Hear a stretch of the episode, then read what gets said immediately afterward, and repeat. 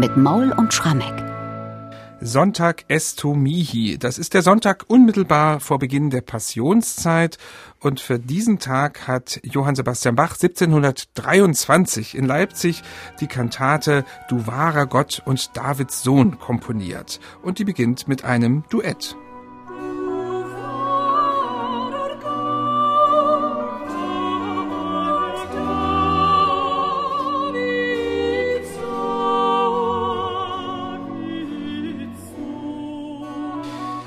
Bevor wir auf Dichtung und Komposition dieser Kantate hier eingehen, Michael, müssen wir, denke ich, erstmal die Umstände dieser Aufführung klären, denn die waren für Bach alles andere als Routine. Ja, es war eine ganz große Herausforderung für ihn. Wir schreiben also Anfang Februar 1723 und Bach hat plötzlich die Chance, Thomaskantor in Leipzig zu werden. Und wie es sich damals gehört, muss man natürlich, um Kantor zu werden, demonstrieren, dass man A komponieren kann und B dann das, was man da komponiert hat, auch mit den Kräften vor Ort gut aufführen kann. Und das passierte eben am Sonntag Estomihi. Zwei Kantaten hatte Bach im Gepäck. Die eine war Du wahrer Gott und Davidsohn. Er hat sie aufgeführt und die Zeitungen berichten, er hätte damit die Gemeinde beeindruckt und die Gutachter offensichtlich auch. Also man war von Bach schon ziemlich überzeugt. Allerdings hat es noch nicht ganz gereicht zur unmittelbaren Berufung, weil da noch ein zweiter Kandidat war. Du sagtest zwei Kantaten. Ist das normal, dass ein Bewerber da zwei Kantaten mitbringt oder war das jetzt so ein bisschen übereifrig? Ich zeige euch mal, was ich alles kann von Bach. Das würde mich nicht wundern, wenn es so gewesen wäre. Im Februar 23 ist die Situation, dass der Leipziger Stadtrat eigentlich den Darmstädter Hofkapellmeister Graupner haben möchte. Der muss aber erstmal bei seinem Landgrafen fragen, ob er wirklich gehen darf. Und der Landgraf, der lässt sich also Zeit mit der Entscheidung. Und bei Graupner ist es auch so, dass wir wissen, dass er ein Magnifikat und eine Kantate als Probestück aufgeführt hat. Also man hat offensichtlich erwartet, dass so ein Komponist sich in seiner ganzen Breite präsentiert. Und ich stelle mir das jetzt so vor, dass das eine Stück vor der Predigt und das andere nach der Predigt kam. Dann konzentrieren wir uns doch mal auf den Text dieser Kantate, die Bach da also zur Bewerbung komponiert und vorgestellt hat. Was ist das für eine Dichtung und was für einen Bezug hat sie zum Evangelium? Also Sie hat einen sehr geschickten Bezug zum Evangelium. Also wir haben an dem Sonntag das Evangelium Jesus und die Zwölf gehen nach Jerusalem inklusive der Heilung eines Blinden. Lukas 18, Verse 31 bis 43. Und es ist ja so, Jesus gibt seinen Jüngern bekannt, wir gehen jetzt nach Jerusalem, dort wird sich mein Lauf vollenden. Und dann auf dem Weg nach Jerusalem in der Nähe von Jericho hört ein Blinder, dass Jesus vorbeiläuft und er spricht ihn an, Jesus, du Sohn Davids, dass er ihn heilen soll. Und tatsächlich könnte man so sagen, ich weiß, du stehst so auf zugespitzte Kantatentitel. Ja. Wir hatten schon die Goldkantate und die Herzenskantate. Ich glaube, das hier ist die Augenkantate, weil der Textdichter ganz viel mit Bildern spielt, die auf das Sehen anspielen, also aller Augen warten, Herr, und die meinen sonderlich. Dann gibt's mal zum Beispiel die Passage, ich sehe dich auf diesen Wegen, worauf man mich hat wollen legen, auch in der Blindheit an. Von Finsternissen ist die Rede, das ist auch wieder ein Bild für diesen hm. Blinden. Also irgendwie ist es die Kantate der Augen des Sehens. Aber Bach, muss man natürlich sagen, wollte sich hier musikalisch präsentieren als Bewerber um das Thomaskantorat. Ist da eine bestimmte Strategie für dich erkennbar, wie er also die Prüfungskommission für sich gewinnen wollte? Ja, ich würde sagen, zwei Überschriften. Das eine war ja nicht anecken mhm. und zweitens musikalisch schon zeigen, wo der Hammer hängt. Und das tut Bach ab der ersten Note bis zur letzten. Hier sind so viele offensichtliche, aber auch teils versteckte Kunststücke hineingebracht worden, großartig. Zum anderen ist es so, das Stück ist nicht lang, also nach 20 Minuten ist das zu Ende und wir wissen, Bach hat dann im April einen Anstellungsvertrag unterschrieben, wo eben ein Paragraph ganz klar besagte, ihre Musik darf nicht zu lang wären und nicht zu opernhaftig herauskommen.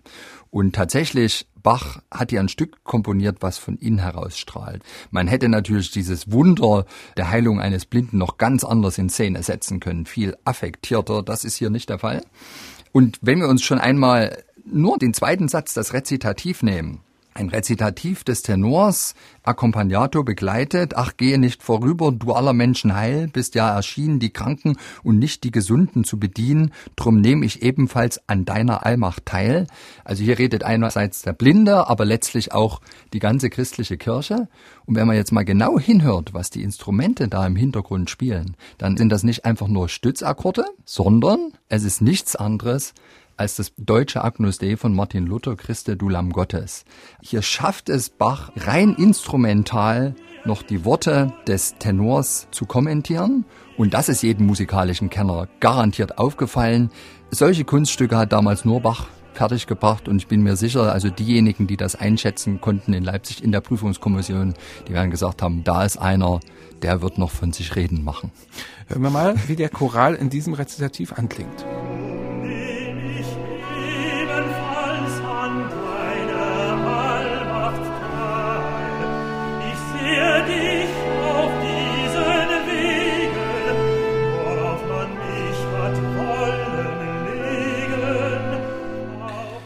Christe, Gottes, das wird sicher vielen in dem Moment schon zumindest bekannt vorgekommen sein als Zitat. Aber das Tolle ist, dieser Choral kommt im Schlusschor noch einmal.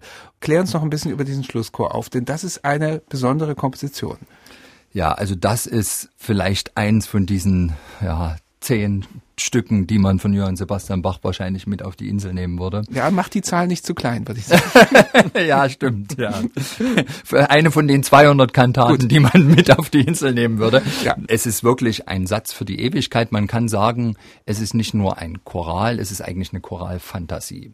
Also Bach hat sich genommen, das deutsche Agnus Dei von Martin Luther, Christe du Lamm Gottes, drei Strophen hat es und Bach kleidet diese drei Strophen in das Gewand einer großen Fantasie. Die Choralmelodie ist immer vorhanden, aber Bach breitet hier aus, mit welcher Fantasie, mit welchem handwerklichen Können er in der Lage ist, die Aussagen des Textes musikalisch zu transportieren. Und da ist so viel Kunst versteckt. Zum anderen ist es unglaublich stimmungsvoll. Die Melodie von Martin Luther ist ja ohnehin eine sehr bewegende. Und die kriegt also von Bach einen instrumentalen Klangteppich, der sie umwebt, dass man denkt in diesem Augenblick, das ist wirklich die größte Musik, die das Abendland je hervorgebracht hat.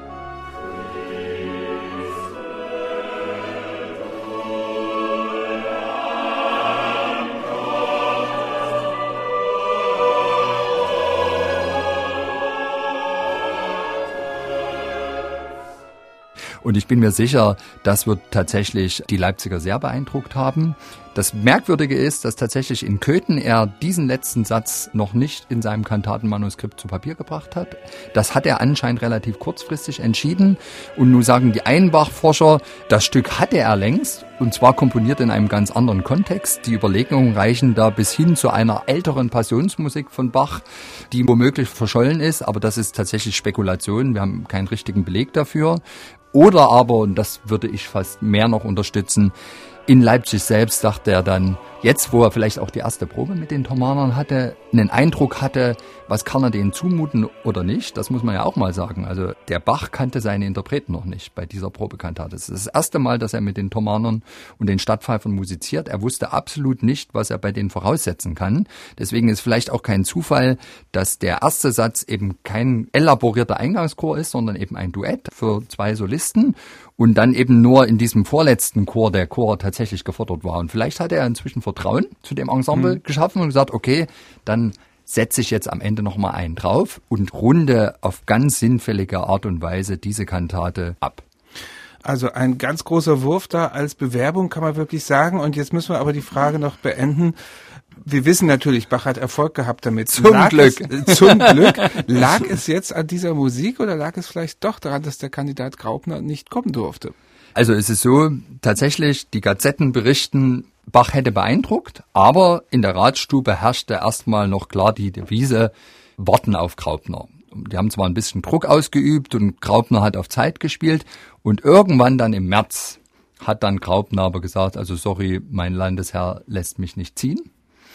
Und dann gibt's noch mal eine denkwürdige Ratssitzung Anfang April alle sind entnervt, weil man wirklich schon seit neun Monaten einen neuen Thomaskantor sucht. Und es gibt dann einen ganz einflussreichen Bürgermeister auch, Christoph Abraham Platz, der muss irgendwie gesagt haben, laut dem Gesprächsprotokoll, da man nun die Besten nicht kriegen kann, muss man eben mittlere nehmen. Ich habe von einem Kantor zu Pirna viel Gutes gehört. Und dann ist Folgendes passiert. Also wir wissen, die Sitzung ist zu Ende gegangen mit der Entscheidung, dann nehmen wir halt Bach. Weil den hatten sie ja nun schon vor ein paar Wochen gehört, der kein Mittlerer war. Der war schon aus der Liga der Kapellmeister. Das Blöde ist aber, dass der Sekretär, der normalerweise die Protokolle schreibt, just nach diesem Statement von Herrn Platz in eine andere Ratsstube gerufen wurde, um dort wegen irgendeinem Geldwechsel zu protokollieren. Und dadurch ist für die Nachwelt nicht aufgeschrieben worden, auf Basis welcher Argumente man sich letztlich für Johann Sebastian Bach entschieden hat. Aber auch schön, finde ich. also, Graupner ist nicht gekommen, sonst wärst du jetzt Intendant des Graupnerfests Leipzig, so bist du Intendant des Bachfestes und da freue ich mich doch sehr drüber. Und diese Augenkantate, über die wir heute gesprochen haben, die hören wir uns jetzt an. Eine Kantate, die von innen heraus strahlt, hast du gesagt. Ja. Das werde ich behalten. Du wahrer Gott und Davids Sohn, Bachwerkeverzeichnis 23. Und zwar hören wir das in einer ortsansässigen Aufnahme mit dem Thomaner Chor und dem Gewandhausorchester Orchester Leipzig. Die Solisten sind die Thomaner Knaben Johannes Hildebrand, Jakob Feier, Jakob Wetzig und Henrik Weimann. Außerdem singen Tobias Hunger und Gotthold Schwarz. Die Leitung hat Georg Christoph Biller.